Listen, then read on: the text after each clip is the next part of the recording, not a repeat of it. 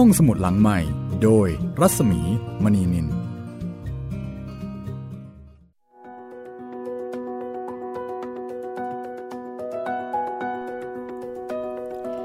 สวัสดีค่ะ ต้อนรับผู้ฟังเข้าสู่รายการห้องสมุดหลังใหม่นะคะ ต้อนรับสู่ช่วงเวลาของความรื่นรม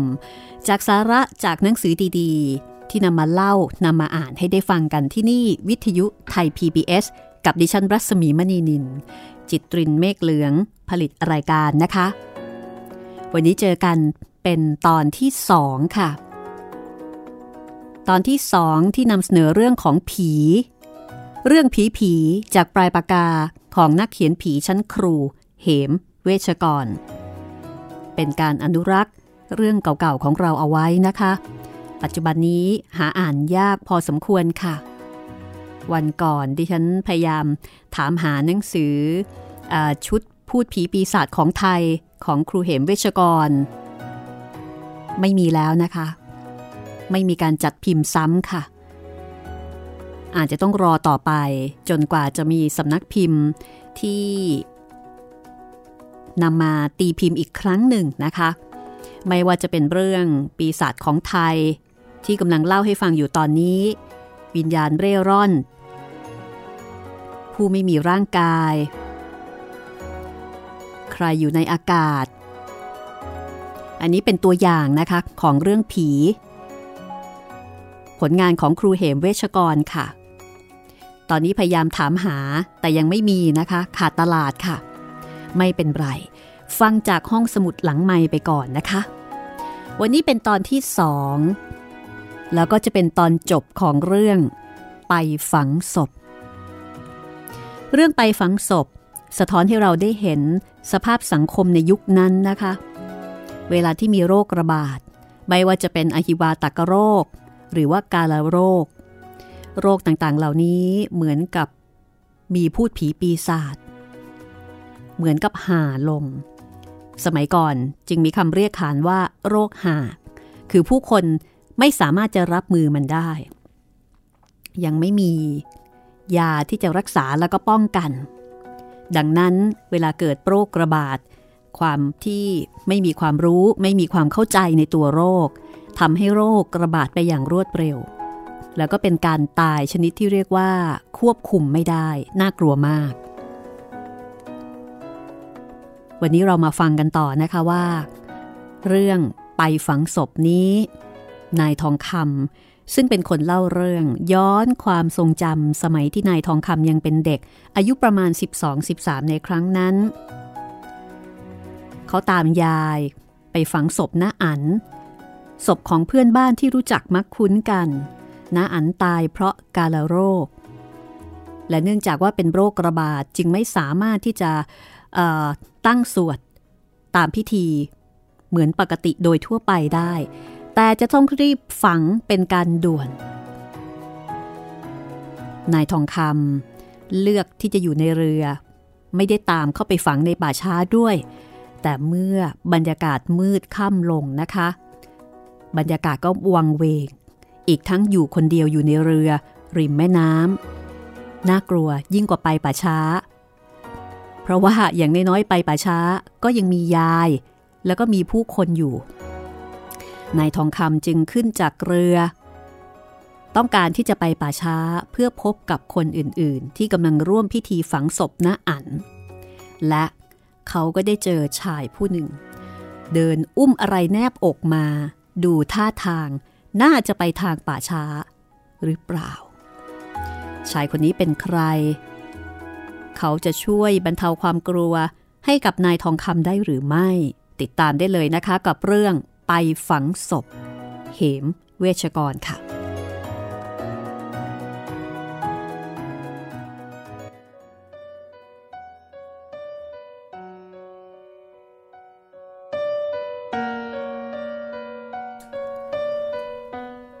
ชายคนนั้นเดินใกล้เข้ามา อากาศมืดสลัวไม่รู้ว่าใครเป็นใคร ใจชื้นขึ้นที่พบคนพอเราต่างใกล้กัน จนมองเห็นหน้ากันถนัด ก็รู้ว่าเขาเป็นคนแปลกหน้า ไม่ใช่พวกเราที่มาด้วยกัน เขาอาจจะเป็นคนบ้านนี้ และสิ่งที่เขาอุ้มมาก็คือเด็กแดง ๆ นั่นเอง นอนอยู่บนเบาะเล็ก ๆ ฝากเด็กเดี๋ยวเธอวะ ไอ้หนู ผมนิ่งอยู่ ไม่ตอบว่าอะไร ใจนึกอยู่ว่า อะไรกันนะ ฉันเองก็เอาตัวไม่รอดอยู่แล้ว ยังจะมารับฝากเด็กเข้าไว้อีก เออเดี๋ยวฉันจะกลับแล้วจ้ะเองจะกลับเมื่อไหร่ล่ะ พอเขาฝังศพเสร็จ ฉันก็จะรีบกลับ โอ้ยถ้างั้นแล้วก็อีกนาน ฝากเดี๋ยวเถอะวะพ่อคุณเอ้ย แม่มันไปฝังศพเขาข้าจะเข้าไปตาม เอาแล้วทำไมน้าไม่อุ้มเข้าไปเลยล่ะ จะได้ไปเจอกันที่โน่นไง ปัดโท ไอ้นี่ เด็กๆเอาเข้าป่าช้าได้เหรอ ชายคนนั้นแย้งด้วยเหตุผลทำเอาผมเห็นจริง ก็ได้ก็ได้ แต่น้าอย่าไปช้านะ เออนะข้าจะวิ่งไป เป็นนั้นว่า ผมรับเด็กนั้นไว้ โดยคิดแล้วว่า แม้จะเป็นเด็กเล็ก ๆ ก็ยังดี กว่าที่ผมจะอยู่คนเดียว ผมเดินตรงเข้าไปรับเด็กมาอุ้มไว้ นะ ไปเร็ว ๆ นะ ถ้ามันร้องขึ้นมาแล้วก็ ฉันแย่เลย เออ ชายคนนั้นตอบแล้วก็รีบวิ่งไปตามที่เขาบอกว่าจะรีบ ผมรับเด็ก แล้วก็กลับมาที่เนินหญ้า วางเบาะเด็กลง เพราะรู้สึกว่ามันอ้วน ตัวหนักนัก พอนั่งพักหัวใจเต้นยังไม่ได้สติดี เด็กก็เริ่มร้อง ผมก็พยายาม อุ้ม หลอกล้อ ปลอบโยนไปตามประษา แต่มันไม่ยอมจะอือจะเอออะไรกับผมทั้งนั้น มันร้องท่าเดียว ร้องดังจนแสบหูเจ้าเวรเจ้ากรรมเอ้ย ผมแลบลิ้นปริ้นตาเล่นกับมัน จะให้มันถูกอารมณ์ มันก็ไม่หยุดร้อง ผมวางมันลงกับดิน แล้วขึ้นเต้นโขนอย่างกระฉับกระเฉง ความกลัวหายไปแล้วเวลานั้น เพราะว่าโดนพ่อเจ้าประคุณแผลงฤทธิ์ร้องเสียงก้องไปหมดจ้าโอจ้าเอ ก็ไม่ได้ผล มันอ้อนเสียจนหน้าโยนทิ้ง เด็กคนนี้ อ้วนท้วนดี ถ้าไม่อ้อนก็ดีหรอก สุดท้าย ผมชักฮึด มึงร้องได้ร้องไป ปล่อยมันร้องให้ตามสบายไปเลย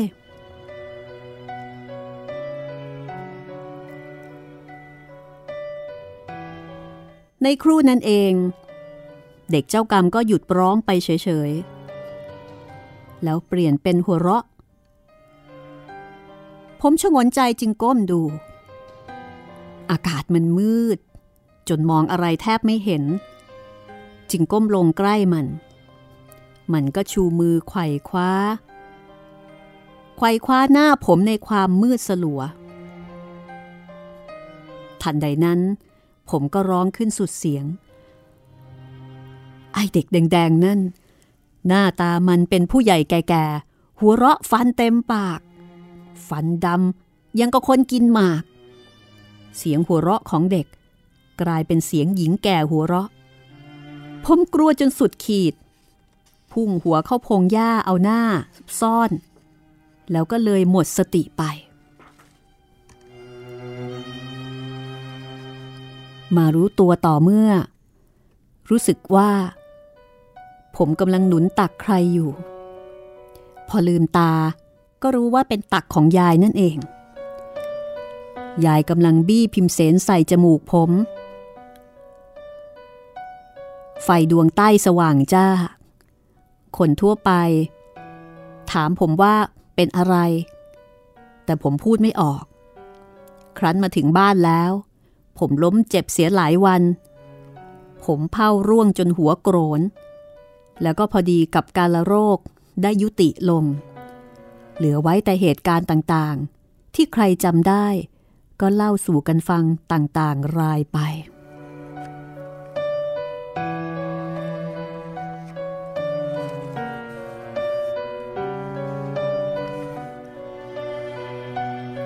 จากเรื่องไปฝังศพ ความต่อกัน เป็นเรื่อง ขึ้นจากหลุมค่ะ เหตุการณ์ตอนนี้ของนายทองคำก็เป็นเรื่องราวต่อจากเรื่องไปฝังศพ นายทองคำเล่าว่า แม้ว่าเขาจะหายป่วยไข้ จากโรคดีฟอก็ตาม ใช้คำว่าโรคดีฟอนะคะ แต่หัวใจก็ยังคงมีวอกแวกหวาดเกรง ไม่เป็นปกติเขาต้องพักการเล่าเรียนเสียนาน ซึ่งเขาเสียดายมาก วันหนึ่ง พระอาทิตย์ต่ำลงค่อนฟ้า เสียงโซ่เรือ ลากพาดหัวบันไดท่าน้ำดังกราว แสดงว่ามีใครมาหาสักคนเป็นแน่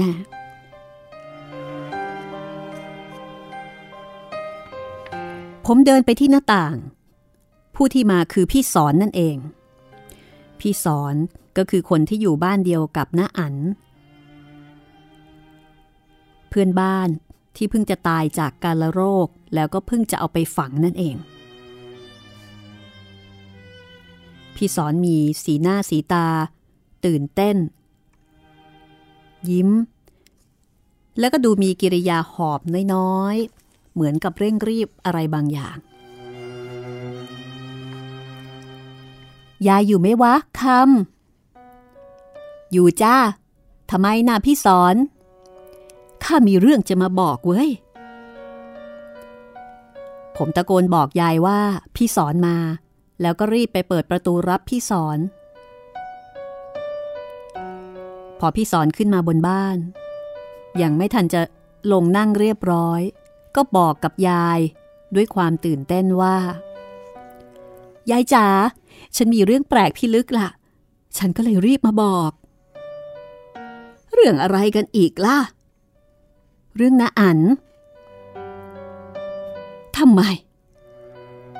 มีเรื่องจะยาย ฉันจะเล่าให้ฟัง หลวงนาปั้นที่วัดนั่นแหละ ท่านว่านาอันมาเข้าฝันท่าน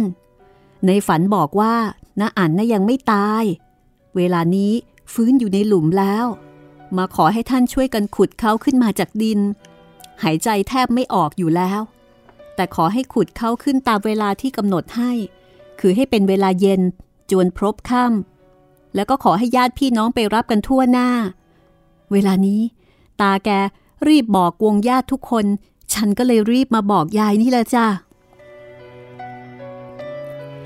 ยายฟังพี่สอนพูด มีสีหน้าสงสัย จะเชื่อก็ไม่ใช่ จะไม่เชื่อก็ไม่เชิง แต่ผมนั้นชักจะหนาวขึ้นมาอีก จะอย่างไรก็ตาม แม้จะรู้ว่าหน้าอันฟื้นกลับขึ้นมาเป็นคนอีก ก็หาเกิดความยินดีไม่ เพราะใจมันแน่เสียแล้วว่าหน้าอันคือผี เมื่อตอนรู้ว่าตายก็กลัว ครั้นรู้ว่าจะฟื้นก็กลัวอีก จะเป็นไปได้อย่างไรกัน คนตายลงหลุมไปแล้วตั้งหลายวันจะกลับฟื้น ถึงฟื้นขึ้นมาได้ ผมก็ไม่กล้าจะพบหน้าแกยายนั่งนิ่งอึง้ง พี่สอนก็กล่าวสนับสนุนข่าวอยู่ไม่ขาดปาก บอกว่าเรื่องแบบนี้เคยมีอยู่บ่อยๆ ตามข่าว คนตายแล้วฟื้นมีถมเถไป ตายไปตั้งเจ็ดวัน ฟื้นขึ้นมาก็ยังมี ยังเล่าว่าได้ไปพบกับญาติที่ตายไปแล้วที่เมืองผีด้วยซ้ำจริงจ้ายาย เขาว่ากันว่า คนที่ฟื้นกลับมาเล่า ว่าเมื่อตอนไปมีพวกยมพบาลมาจับตัวไป ครั้นถึงนายใหญ่ มีการตรวจบัญชีกัน ก็ว่าคนนี้ยังไม่ถึงที่ตาย แต่ลูกสมุนจับตัวไปผิด หัวหน้ายมพบาลจึงส่งตัวผู้นั้นกลับมา แล้วก็ยังมีชีวิตอยู่จนเดี๋ยวนี้ก็มีหลายคนนะจ๊ะ อืม ข้าว่า คุณปั้นแกจะฝันไปเองหรือเปล่าวะ อย่าแย้งแต่ก็ไม่หนักแน่นนักจะจริงหรือไม่จริงฉันก็ไม่รู้จ้ะ แต่พระท่านว่าท่านฝันอย่างนั้น ทางน้าอันก็ยังวอนให้ขุดขึ้น ถ้าไม่ขุดตามขอก็จะเข้าฝันรบกวนร่ำไป เฮ้อกูสงสัยจริงว่ะ กูกลัวว่าจะเป็นไอ้เหลวกับไอ้เปล่าเสียน่ะนะ ไอ้เหลวกับไอ้เปล่าก็เป็นสำนวนเหมือนกับว่า เหลวทั้งเพ ไม่มีประโยชน์ เปล่าประโยชน์อะไรทำนองนั้นนะคะ แต่พี่สอนก็ยังคงยืนยัน ฉันก็ไม่รู้สิ เขาให้มาตาม ฉันก็มา แล้วตกลง เขาจะให้ข้าไปเมื่อไหร่ ก็ไปพร้อมกันนี่แหละจ้าฉันจะมารับเลย ขณะนั้นเป็นเวลาบ่ายแล้ว เราจึงตกลงไปตามคำเรียกร้องที่ให้พร้อมวงญาติที่จะขุดผีขึ้นมาอีก ผมไม่สมัครใจที่ต้องทนไปอีกเหมือนอย่างครั้งก่อน เพราะมีเรื่องบังคับว่าต้องไป อีกอย่างหนึ่ง ผมอยู่ห่างยายไม่ได้ อย่างที่สอง ผมไม่สมัครใจอยู่บ้านคนเดียว โดยไม่มีใครอยู่ด้วย มันฝืนใจไป แต่คิดไว้ว่า เวลาที่เขาขุดหลุม ผมจะแอบบังหลังคนอยู่ห่างๆ จะไม่ยอมดูรูปร่างน้าอันที่ใครๆ ก็เรียกว่าผีแล้ว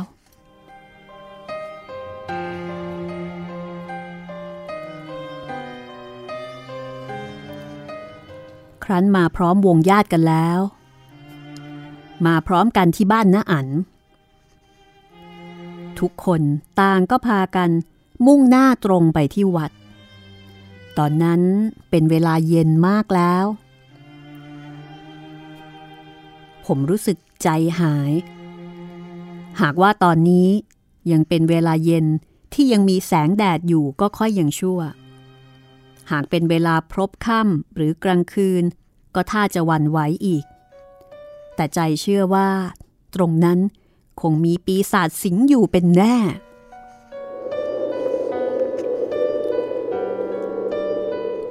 ขณะนั้น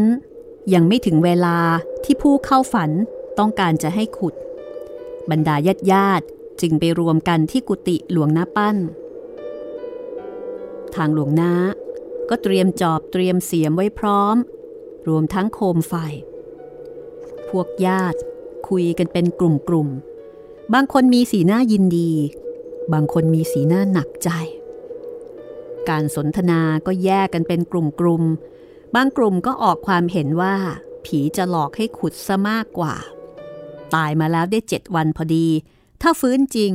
จะหายใจได้ทางใดเล่า เพราะว่าถูกฝังอยู่ใต้ดินทำดีไปเถอะ เดี๋ยวพอขุดขึ้นมา พ่อกระโดดกอดคอใครเข้าจะว่าอย่างไร ผมฟังแล้ว ก็รู้สึกหนาวขึ้นมา ไม่มีความสบายใจตลอดเวลา มีแต่ความหวาดผวา ตะวันยิ่งค่อยต่ำลง หัวใจก็ยิ่งมืดลงไปด้วย ระฆังวัดย่ำค่ำครางเยือก สุนัขเห่าหอนตามระเบียบของมัน ที่ชายวัดด้านโน้นเป็นเขตป่าช้า มีไม้ใหญ่ยืนต้นอยู่ระเกะระกะ อากาศแถวนั้น มืดครึ้ม น่ากลัว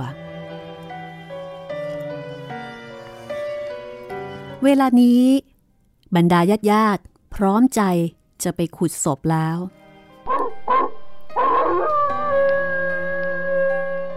ในเวลาย่ำค่ำแบบนี้ ผู้ใหญ่เคยพูดว่า เป็นเวลาที่ผีจะออกจากที่เก็บ และหลุมฝัง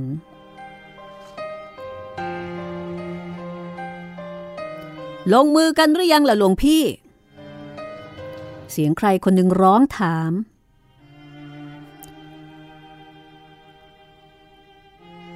ขุดกลับสักทีนะ นอนหลับอยู่หลายวันมาแล้ว หน้าตาจะเป็นยังไงบ้างนะ ป่านนี้เสียงคนพูดครั้งหลังนี่ ไม่เป็นมงคลหูเลย รู้สึกเกลียดผู้พูดจริง ๆ บางคนทำท่าอยากจะไปขุดนัก อยากจะยุ่งกับของเหม็นของน่ากลัว ดูกล้าหาญอย่างคนบ้าแท้ๆ อยากรู้นักว่า ถ้าเปิดฝาโลงขึ้นมาแล้ว ใครนะ ที่จะเป็นคนชะโงกหน้าดูในโลง ว่าศพนี้จะฟื้นจริงหรือไม่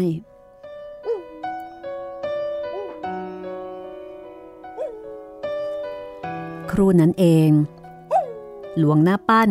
ก็เดินนำหน้าพวกญาติมุ่งตรงเข้าเขตป่าช้า เดินกันเข้ามาเป็นแถวสายยาว ที่หลุมศพตอนนี้ เป็นหลุมดิน ที่ดินยังพูนอยู่มาก เพราะว่าเป็นศพใหม่ ป้ายชื่อปักไว้เด่น แสงสว่าง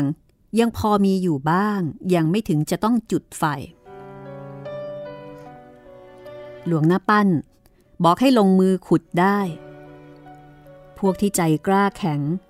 ก็ช่วยจอบเสียนลงมือขุดกันทันที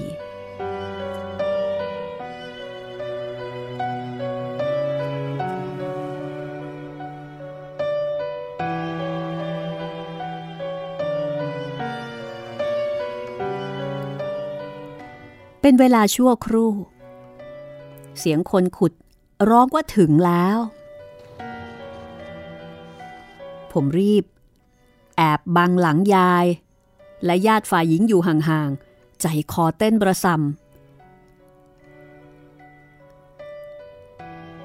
กลิ่นศพ ส่งกลิ่นออกมา ยิ่งทำให้เกิดความกลัวมากขึ้น มีเสียงโต้เถียง ระหว่างผู้ที่ทำการขุด บางคนก็บอกให้ขุดด้านโน้นก่อน บางคนก็บอกให้ขุดด้านนี้ก่อน ตอนแรก ผมไม่ตั้งใจจะดู แต่ก็อดชะเง้อไม่ได้ เอามือยันไม้ เพื่อยันตัวให้สูง แล้วก็มองดูด้วยใจเต้นรัวๆอยากรู้ว่า โลงจะขึ้นพ้นดินแล้วหรือยัง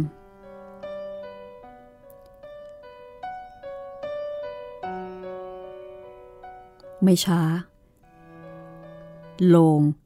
ก็ถูกขุด แล้วก็ยกพ้นหลุมขึ้นมาจนเป็นที่เรียบร้อย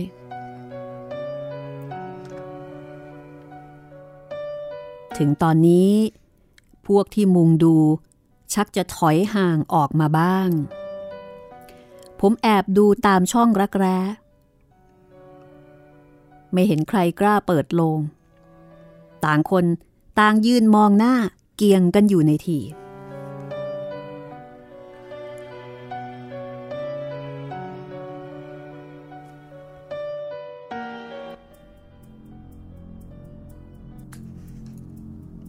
ใครจะเปิดล่ะ หลวงน้าปั้นถามดัง ๆ แต่ไม่มีใครตอบ หลงท้าย หลวงน้ากับพระอีกสององค์ จึงช่วยกันงัดฝาโลง เสียงถอนตะปูดังแกรก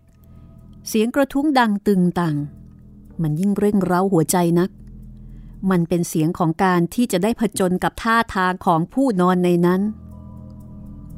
มีเสียงดังแกรกใหญ่ มีเสียงฝาโลง ถูกหงายลงดินดังพรัก แสดงว่าฝาโลง เปิดออกหมดแล้วที่บรรยายว่ามีเสียง เพราะว่านายทองคำไม่กล้าที่จะมองดูนั่นเอง ไม่มีใครพูดอะไรกันเลย แม้แต่จะออกความเห็น มีแต่ความเงียบ กลิ่นเหม็นเน่าของศพได้พุ่งขึ้นมา พร้อมกับกลิ่นน้ำอบไทย อย่างน่าผอืดผอม ผมอัดใจ แทบจะขาดใจตายทำไมมันเหม็นล่ะครับหลวงพี่ ถ้าจะเลวซะแล้ว เสียงใครในจำนวนญาติร้องถามขึ้นมา นั่นนะสิ หรือว่าจะเหม็นเพราะอับ หลวงน้าปั้น ซึ่งเป็นเจ้าของความฝันตอบ ไม่เป็นการเสียแล้วละพวกเราลอกให้เขาขุดเล่นก็มั้งทำเดียมคนฟื้นก็ไม่เน่าเลย ทุกคนมองหน้ากัน พูดไม่ออก ผมกอดเอวพี่สอนและยายแน่น ความกลัว ได้เพิ่มขีดขึ้นสูง อีตอนที่กลิ่นกระจาย อากาศมืดลง ตะเกียงแสงสว่างก็ไม่ค่อยสว่างนัก ต้นไม้ก็ยืนต้นทะมึนจักจันเรไรไม่ร้องระงมตามที่น่าจะร้องในดงไม้ใหญ่ จึงยิ่งเพิ่มความเงียบวังเวงขึ้นอีก ลมพัดมาบ้าง พอทำให้ใบไม้เคลื่อนตัว เกิดเสียงการเคลื่อนไหว คล้ายสิ่งอื่นเคลื่อนตัวในความมืด หัวใจผมไม่เป็นปกติเลย ผมมีหัวใจเร่าร้อนอยู่ว่าทำไมไม่กลับฝังเสียอีกเล่า เปิดโลงไว้เหม็นจะตายอยู่แล้ว ในขณะนั้นเกิดเสียงทุ่มเถียงระเบงเซ็งแซ่บางคนก็โกรธ บางคนก็บอกให้รีบฝัง บางคนก็บอกให้รอไว้ก่อน จะได้หมดสงสัย เสียงที่ให้รอไว้ก่อนนี้ทำให้ผมแทบจะคลั่งตาย และในบัดนั้นเอง ก็มีเสียงคนคนหนึ่งร้องขึ้นมาว่า ฟื้นแล้ว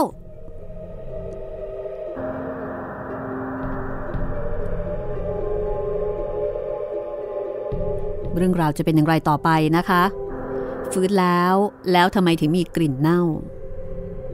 น้าอันยังไม่ตายจริงหรือ ติดตามได้ช่วงหน้า สักครู่ค่ะ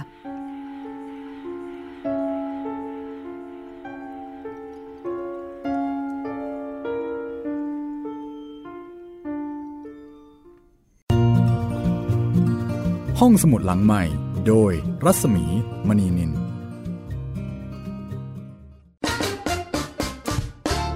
เพราะสุขภาพเป็นเรื่องที่ควรใส่ใจ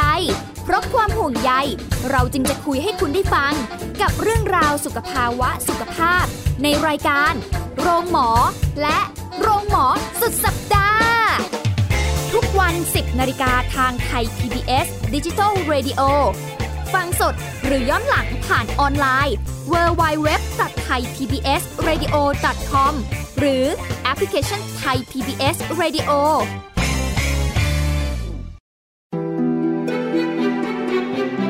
สัมผัสเสียง สัมผัสดนตรี ให้คุณได้สุนทรีกับเรื่องราวและบทเพลงคลาสสิก ในรายการ Gen C and Classical Music ทุกวันเสาร์ 14 นาฬิกา ทางไทย PBS Digital Radio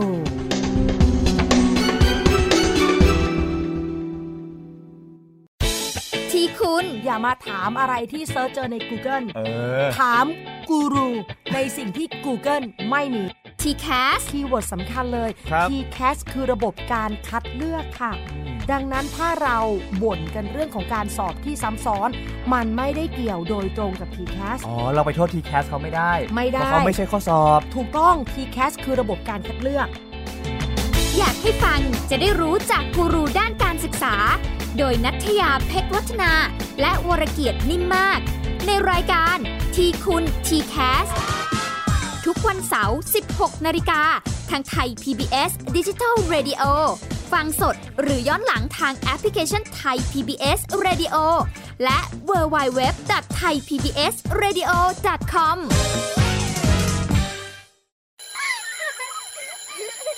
โรงเรียนเลิกแล้ว กลับบ้านพร้อมกับรายการ Kids Hours โดยวัญญาชยโย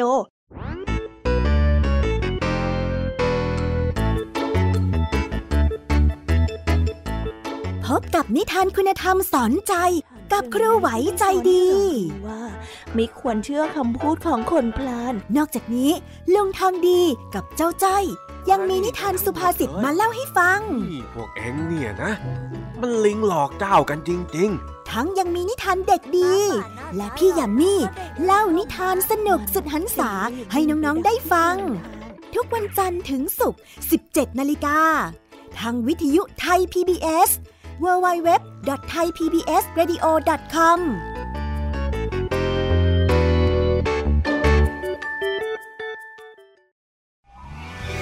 วิทยุไทย PBS www.thaipbsradio.com ออกอากาศจากอาคารบี องค์การกระจายเสียงและแพร่ภาพสาธารณะแห่งประเทศไทย ถนนวิภาวดีรังสิต กรุงเทพมหานคร Thailand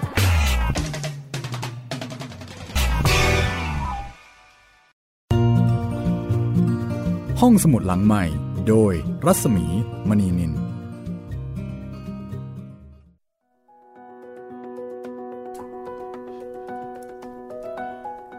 คุณกำลังติดตามฟังห้องสมุดหลังใหม่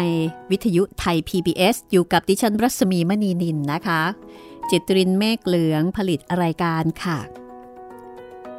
เรายังคงเพลิดเพลิน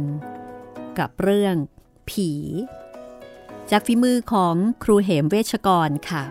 เรื่องผีของครูเหมเวชกรไม่ได้นำเสนอเพียงแค่ความน่ากลัวเท่านั้นนะคะ แต่ว่าได้สะท้อนถึงวิถีชีวิต วัฒนธรรม ของคนไทยเมื่อหลายสิบปีก่อน โดยเฉพาะในท้องที่แถวอยุธยา สุพรรณบุรี สระบุรี แถวภาคกลางนี่แหละค่ะทำให้เราได้เห็นถึงภาพชีวิตในยุคนั้น ตลอดจนขั้นตอน พิธีกรรม ความคิด ความเชื่อ ตลอดจนเรื่องราวประวัติศาสตร์ เช่น การเกิดโรคระบาด ทำให้เราได้เห็นความยากลำบากของผู้คนในยุคนั้นที่ไม่สามารถจะรับมือกับโรคระบาดที่เกิดขึ้น ดังที่น้าอันของคนเล่า ได้ตายจากไปด้วยกาลโรคซึ่งน่ากลัวมากนะคะได้เห็นภาพบรรยากาศของการรีบฝังศพ ซึ่งไม่สามารถจะเอามาสวดทำพิธีกรรมตามปกติได้ และตอนนี้ ถึงตอนที่คุณผู้ฟังคงกำลังรอที่จะฟังอย่างใจจดใจจ่อนะคะว่า ตกลง ที่มีคนตะโกนว่าฟื้นแล้วนั้น ฟื้นจริง ๆหรอ เอาละค่ะ ดิฉันก็แกล้ง ถ่วงเวลาเล่น ๆ นะคะ แกล้งแกล้งคุณผู้ฟังเป็นความสุขอย่างหนึ่งของคนจัด เอาละเลิกแกล้งละ ไปฟังกันต่อเลย ว่าเรื่องราว จะเป็นอย่างไร ฟื้นจริงไหม กับเรื่อง ขึ้นจากหลุม หนังสือปีศาจของไทย เหมเวชกรค่ะ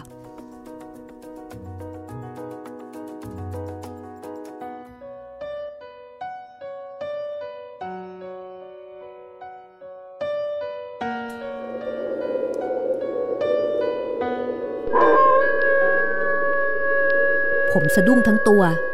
ใจแทบจะหยุดเต้น ทุกคนก็คงจะเหมือนกัน ทุกคนอยากเห็น อยากรู้ ก็พากันกรูเข้าไป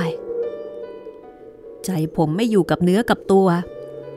ตอนนั้นมีเสียงคนเฮ พูดกัน ฟังไม่ได้สับ ผมชะเง้อคอ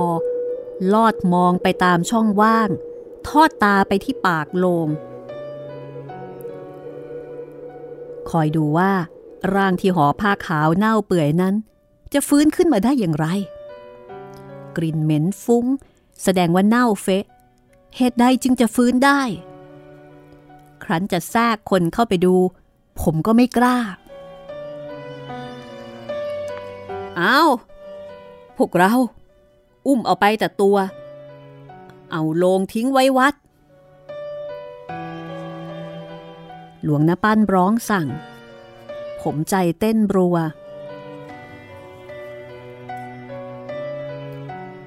เอาผ้าขาวแล้วก็ตัดตราสังออกก่อนสิครับหลวงพี่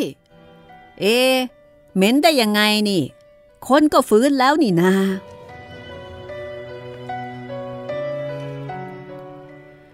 คงจะเน่าแต่เพียงผิวหนังเท่านั้นมั้ง เออนะ ถ้าจะจริง อาเอาเอาตัดผ้าออก ตัดตราสังเลย นอกจากเสียงคนเหล่านี้ ก็มีเสียงคนแก่ๆพูดว่า ขอบคุณ พระยมที่ปล่อยน้าอันให้กลับมาอีกอย่างปราณี บางก็รับขวัญ บางก็ดีใจร้องไห้โฮ รวมทั้งเสียงต่างๆ และภาพที่เห็น หัวใจผมอนละเวง เมื่อเห็นศพที่ถูกยกออกจากโลง วางลงที่เนินหญ้า ผู้คนที่อ่อนแน่นค่อยๆ ถอยห่างออก กลิ่นศพแรง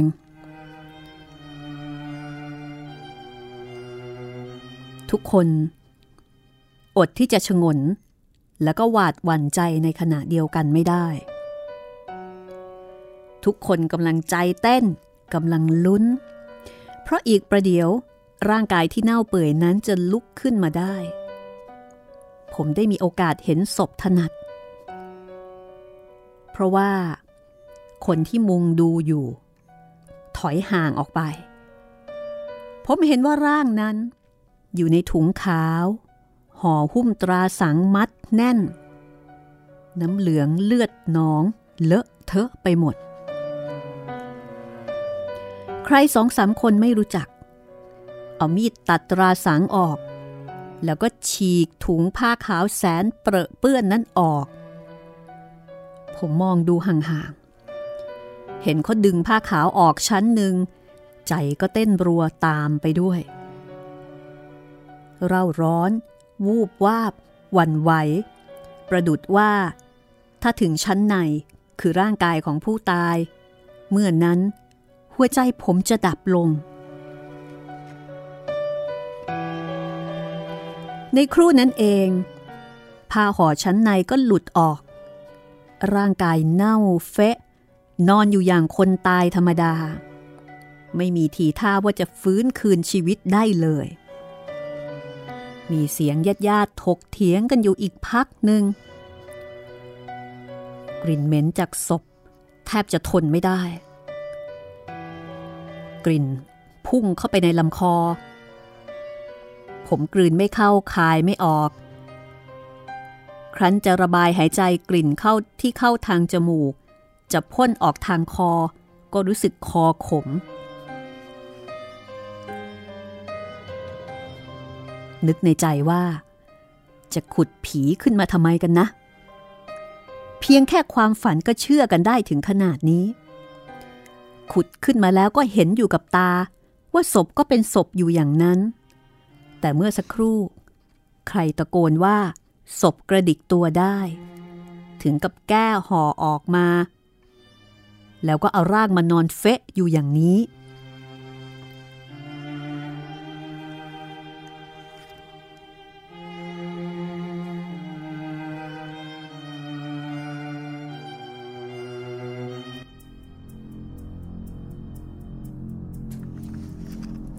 คุณพระช่วย ผมผงะถอยหลัง แล้วก็ร้องออกมาด้วยความตกใจ ศพกระดิกแขนได้จริง ๆ คนที่ล้อมดู นิ่งงัน กลับเอะอะกันเซ็งแซ่ผมกลัวถึงกับขาสั่น แสงไฟส่อง พอแลเห็นถนัด ศพกระดิกแขนทั้งสองข้าง แล้วก็กรอกหน้าช้าๆ กิริยาเหมือนกับหุ่นยนต์ ที่ถูกชักด้วยใหญ่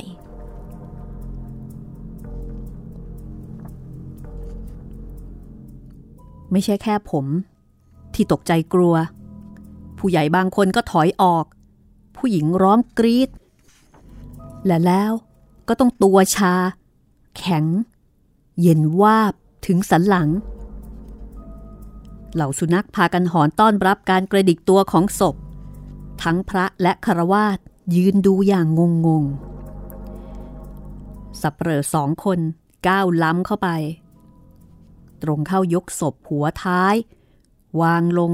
บนฝาโลงที่งัดออก แล้วก็ร้องชวนเพื่อนกันอีกหลายคน ให้ช่วยหามร่างนั้นไปที่ศาลา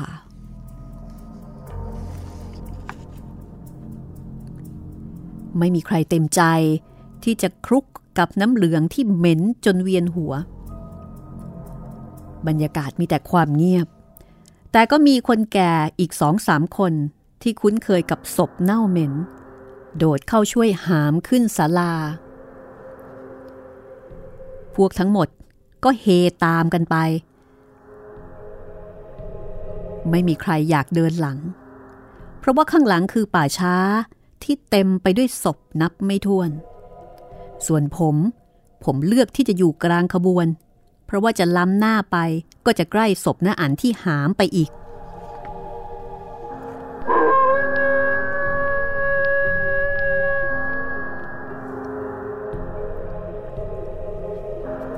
คืนนั้นทั้งคืน พระเกือบทั้งวัด พร้อมด้วยคารวาสอยู่ยามตามไฟกันที่ศาลา องค์ใดมีวิธีที่จะแก้ไขศพให้ฟื้นเร็ว ก็แก้ไขไปตามเรื่อง เช่น เอากระดาษฟางมามากๆ ซับน้ำเหลือง เอาน้ำอบมาพรมดับกลิ่น เอายาหอมชูกำลัง มากรอกผู้ที่ฟื้นให้มีกำลัง แล้วก็มีการสวดต่ออายุกันเลย คนแก่ก็พร่ำรับมิ่งชิงขวัญ ขอให้อายุยืนจนกว่าจะแก่เท่า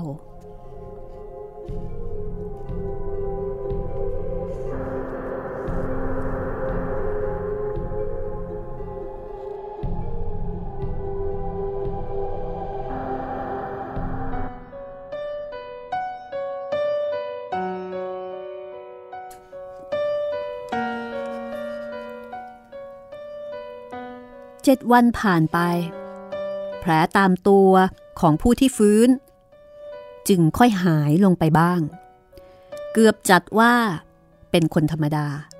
นั่งลุกได้นานๆ เริ่มกินอาหารได้บ้าง พวกญาติจึงรับกลับบ้าน แล้วก็คิดกันเอาไว้ว่า จะมีการฉลองขวัญให้สาสมกับที่คืนร่างเป็นมนุษย์อีกราวกับเกิดใหม่ และบ้านที่กลับมาอยู่ ก็เป็นบ้านที่เขาตายนั่นเอง ยายกับผม จะต้องอยู่จนเขาฉลองกันเรียบร้อย แต่จะเป็นเพราะอะไรก็แล้วแต่ ใจผมก็ยังระแวงระแวง แม้แต่จะรู้ว่า เดี๋ยวน้าอันก็จะฟื้นคืนชีพเป็นคนเรานี่แล้ว แต่มันก็ยังแว่วๆอยู่ว่า แกคือศพที่ตายแล้วเจ็ดวัน ขุดขึ้นมาก็เน่าเฟะ หากจะรักษาหายก็คงไม่ไว้ใจอยู่นั่นเอง ตั้งแต่ฟื้นขึ้นมาและมาอยู่บ้าน ยังไม่เคยสบตากันเลย ผมสังเกตว่า ในตาแกบัดนี้ เป็นในตาอีกคู่หนึ่ง ซึ่งผิดไปจากแววตาณอันคนก่อน มีแววลึก และคมเฉือนหัวใจนัก บางคราวคล้ายกับจะมองใครๆ โดยกริยาแอบแอบๆมีเล่กระเท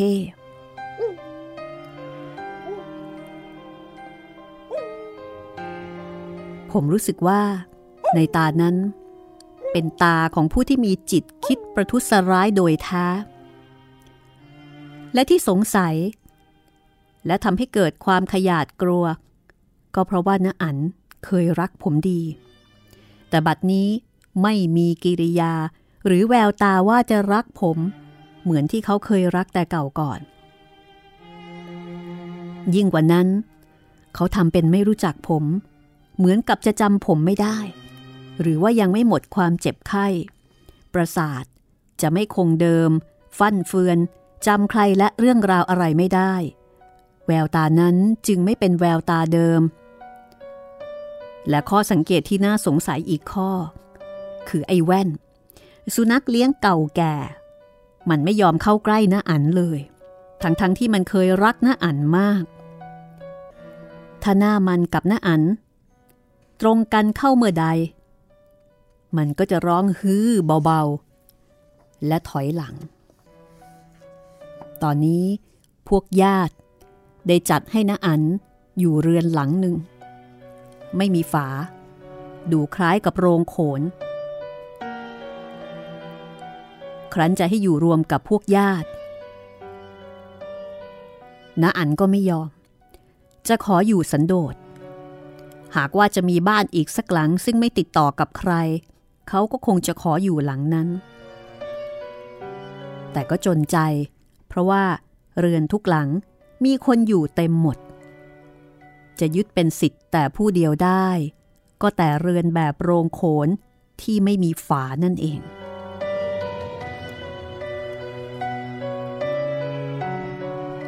ผมเคยถูกใช้ให้นำอาหารไปให้นาอัน โดยผู้เดียวตัวต่อตัวครั้งหนึ่ง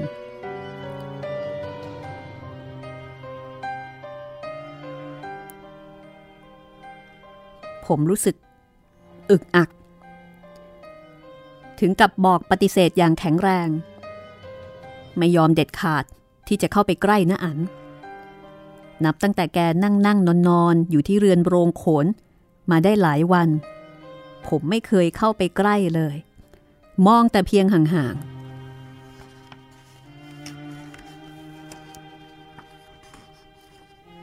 คืนนั้น เกือบค่อนรุ่ง ห้องนอนของผม อยู่ทางด้านหนึ่ง ห่างเรือนโล่งนั้นเล็กน้อย ถ้าโผล่หน้าต่าง ก็จะเห็นน้าอัน ได้ถนัดชัดเจน ผมปวดปัสสาวะ ลุกจากมุ้งโงนเงน แล้วก็อดที่จะมองจากช่องหน้าต่างออกไปไม่ได้ เพราะผมอยู่ในแง้มมืด อาจมองทางโน้นได้ข้างเดียว คือหน้าต่างแง้มเอาไว้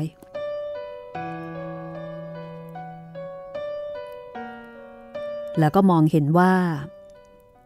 ที่นาอันนอนนั้น เขาจุดตะเกียงตามไฟไว้ สว่างตลอดรุ่ง จึงมองเห็นร่างของแกได้ถนัด ผมแปลกใจที่แกไม่ยักกะนอน แกนั่งอยู่บนที่นอนเงียบๆ มุ้งตลบขึ้น ไม่เอาลง แสดงว่ายังไม่ได้นอนเลย แต่ผู้คนในบ้านนอนกันเงียบ นับว่าในยามนั้นและบ้านนั้น มีมนุษย์ที่ยังไม่หลับก็คือผมกับน้าอันนั่นเอง ทุกๆสิ่งเงียบสงัดจนนิ่ง แม้แต่เสียงจิ้งจกตุ๊กแกก็ไม่มี ผมใจคอไม่ดี นึกเสียใจ ที่ตัวเองดันมาปวดปัสสาวะในยามนี้ ถ้าหากน้าอันเหลือบมาเห็น แล้วร้องเรียกให้ไปหา จะว่ายังไงล่ะนี่ นาอันนั่งเฉย ไม่กระดุกกระดิกคล้ายรูปปั้น นกแสก บินร้องข้ามหลังคาไป ผมสะดุ้งเสียวใจ ถึงกับสุดนั่งลงพ้นหน้าต่าง แต่แล้ว กลับคุมสติลุกขึ้นยืน เพราะจะเดินเข้ามุง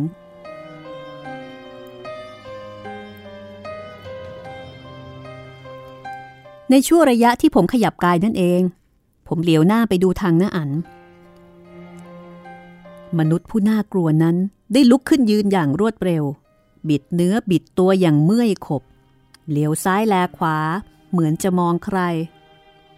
ผมตกใจตาค้าง อย่างไรกันนี่น้าอัน มนุษย์ครึ่งดีครึ่งเสีย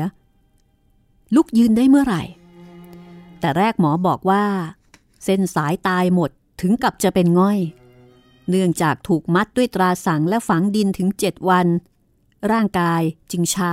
กลายเป็นง่อยไป ปกตินับแต่กลับมาจากหลุมได้แต่นั่ง ยืนไม่ได้ พูดก็ไม่ได้ แต่เวลานี้แกลุกขึ้นได้ในยามดึก หากจะนับว่าบุญกุศล เส้นสายเกิดมาหายอย่างรวดเร็ว โดยไม่นึกไม่ฝันเช่นนี้ ก็น่าจะดีใจ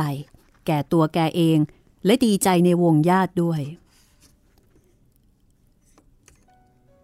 ผมเกิดสะกิดใจขึ้น แล้วก็ขนลุกเกลียว ถ้าหากแกลุกขึ้นได้ด้วยเหตุอื่นล่ะ นึกไปก็ใจสั่น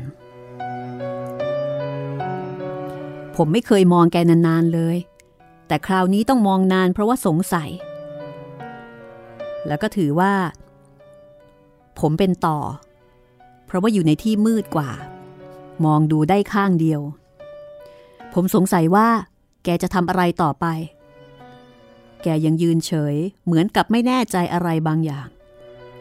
น้าอันฟื้นมาคราวนี้มีอะไรแปลก ๆ ไปมากมาย ไม่ใช่น้าอันคนเดิม และเจ้าร่างกายของแกเท่านั้น ที่แสดงว่าเป็นน้าอัน และหลุมที่ขุดขึ้นมา ก็เป็นหลุมที่มีไม้ปักชื่อน้าอันโดยถูกต้อง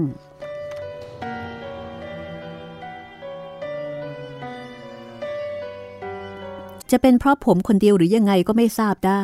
ที่ไม่ยอมคิดว่าร่างกายที่เห็นนั้นคือน้าอันจริง ๆ ผมเคยได้ยินผู้ใหญ่เล่าว่า มีคนตายไปแล้วสามคืนศพไม่เน่า ญาติจึงเปิดฝาโลงไว้คอยให้หมดสงสัย แล้วก็กลับฟื้นได้จริง แต่ แต่น้าอันนี่เขาทั้งผูกทั้งมัด ทั้งคลุมผ้า ใส่โลงตอกตะปูฝังดินตั้งเจ็ดวัน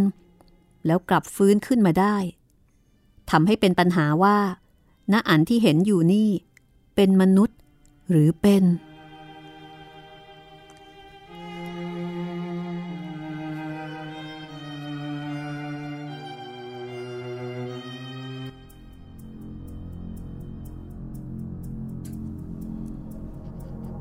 ผมเห็นน้าอัน บ่ายหน้าเดินไปยังห้องหนึ่งอย่างช้าๆ เลี้ยวซ้ายแลขวา แล้วก็เข้าไปที่ห้องนั้น ทิดจุนลูกพี่ลูกน้องกันนอนอยู่ในห้องนั้น เสียงสุนัขได้ถุนหอนขึ้น ผมตกใจ หัวใจวูบ เหมือนมันจะออกมาทางปาก ผมผลเข้ามุง้ง ปลุกผู้ใหญ่ที่นอนด้วยกันอย่างกระหืดกระหอบ เจ้าประคุณเอ้ย แกช่างขี้เศร้ากว่าจะรู้เรื่อง ก็มีแต่เสียงอื้ออ้าอืดอาด ผมกลัวจะเสียเวลา ก็ฉุดมือแกมาที่หน้าต่าง ชี้ให้แกดูไปยังที่นอนของน้าอัน เอ๊ะ อะไรกันนี่น้าอันยังคงนอนอยู่กับที่เหมือนเดิม แต่เมื่อกี้เมื่อกี้แกลุกไปห้องโน้น แล้วทำไมถึงกลับมาเร็วนัก อะไรกันวะ ผู้ใหญ่นั่นกระซิบถามผม ผู้ใหญ่คนนี้ก็คือทิดก่อยนั่นเอง เออ เมื่อกี้นี้ ฉันเห็นน้าอัน แกลุกเดินไปที่ห้องทิดจุน เอ้ย จะลุกได้ยังไง ก็คนมันเป็นง่อย ทิดก้อยดุแล้วก็บ่ายหน้าจะเข้ามุง้งนะฉันเห็นจริง ๆ คือเขาเขาเดินไปได้จริง ๆ มึงตาฝาดไปน่ะสิวะ ผมหมดทางพูด ไม่มีอะไรจะพูดได้อีก นอกจากอึดอัด งงงัน ชั่วเวลามาปลุกทิดก๋อยสองสามอึดใจน้าอันก็กลับมานอนซะแล้ว ผมก็เลยกลายเป็นคนตาฝาด ให้ตายเถอะ ผมเห็นกับตาจริง ๆ แต่ก็ไม่รู้จะทำยังไงได้ ได้แต่คลานเข้ามุ้งตามทิดก่อย ตั้งใจจะนอนต่อไปแต่ก็ไม่หลับ ใจมันเฝ้าแต่ครุ่นคิดถึงภาพที่เห็นเมื่อกี้ หูคอยแววฟังเสียงอยู่ตลอดเวลา สักครู่ ทิดก่อยก็กรนต่อไป ตกลงในบ้านเวลานั้น มีคนที่ไม่หลับเพียงสองคน คือผมกับน้าอั๋น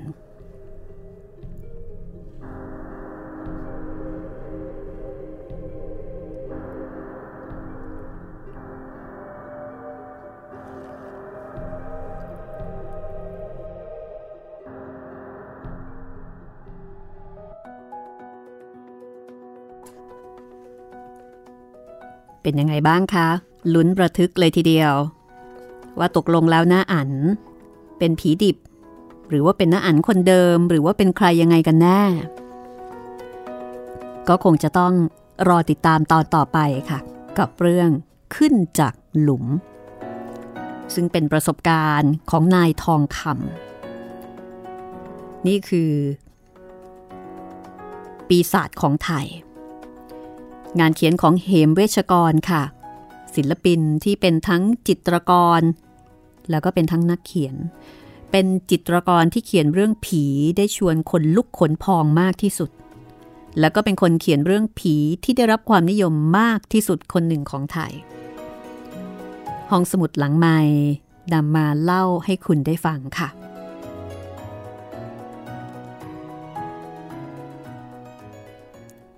พบกับห้องสมุดหลังใหม่ กับเรื่องผีขึ้นจากหลุมของเหมเวชกรได้ใหม่ในครั้งต่อไปนะคะ ดิฉันรัศมีมณีนิน จิตรินเมฆเหลืองผลิตรายการ ลาคุณผู้ฟังไปก่อน สวัสดีค่ะ